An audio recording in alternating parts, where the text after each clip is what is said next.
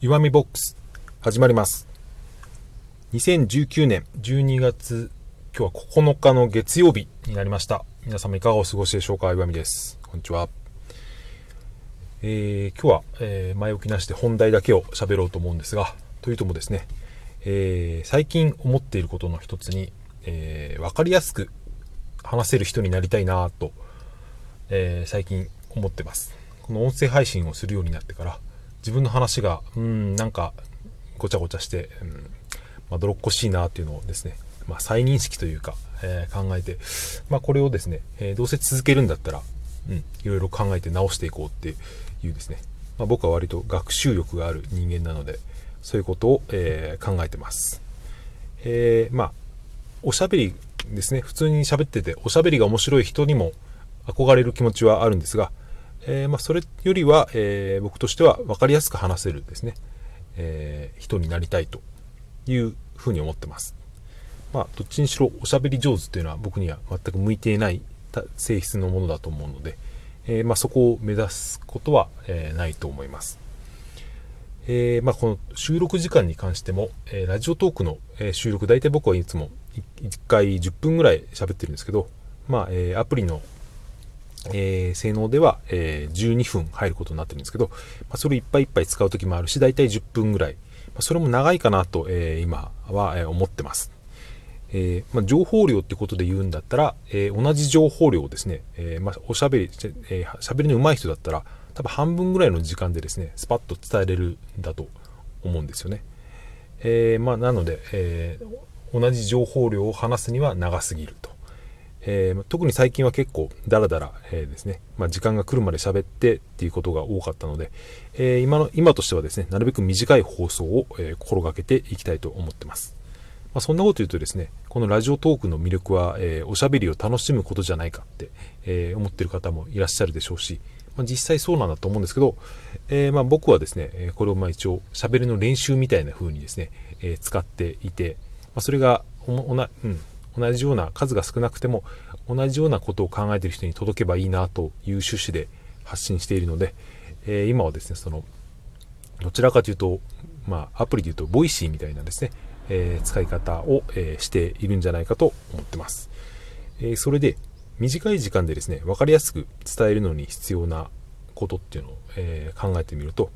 え一番大事なのは前にも話したことあると思うんですけど、え大事な構成だと思うんですよね。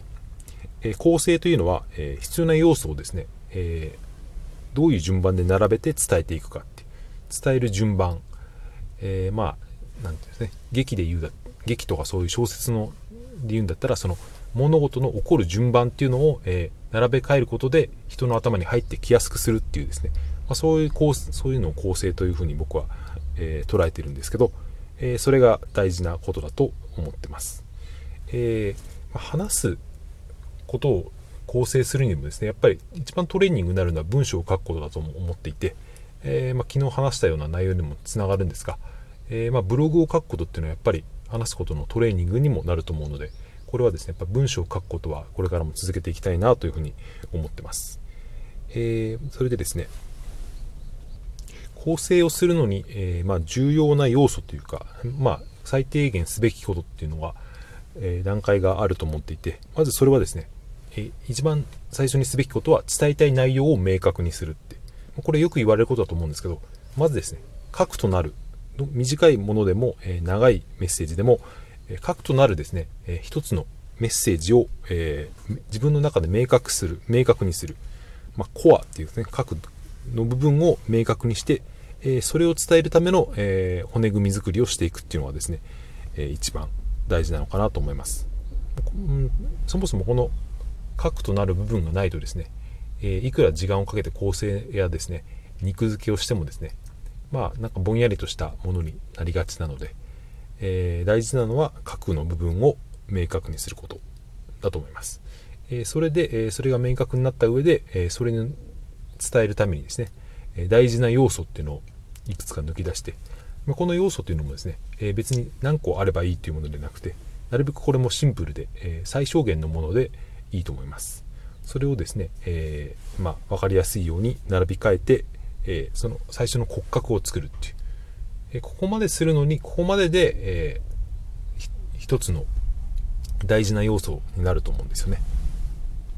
話の上手い人っていうのは多分ここまでの工程が、えー、上手なんじゃないかというふうに思ってます。え、まあ、これをするためには何回もですね、数をこなしてですね、喋、っていくうちに、えそのうち息をするようにですね、え自然にできるようになるんじゃないかと思って、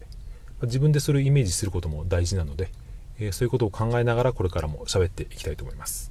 今日は短いですけど、これで終わりにしたいと思います。今5分30秒ぐらいですね。えー、まあ、中には短いと思う人もいるでしょうし、それでも、えー、そんなに聞いてられないよって人もいるんだと思うんですけど、どうなんでしょうね。えー、長い方がいいですか？短い方がいいんでしょうかね、こういうのは。え自分でもよく分かりませんが、とりあえずですね、今のところは、え短い放送を心がけてやっていこうと思っていますという話でした。えそれでは聞いていただいてありがとうございました。さようなら、また明日。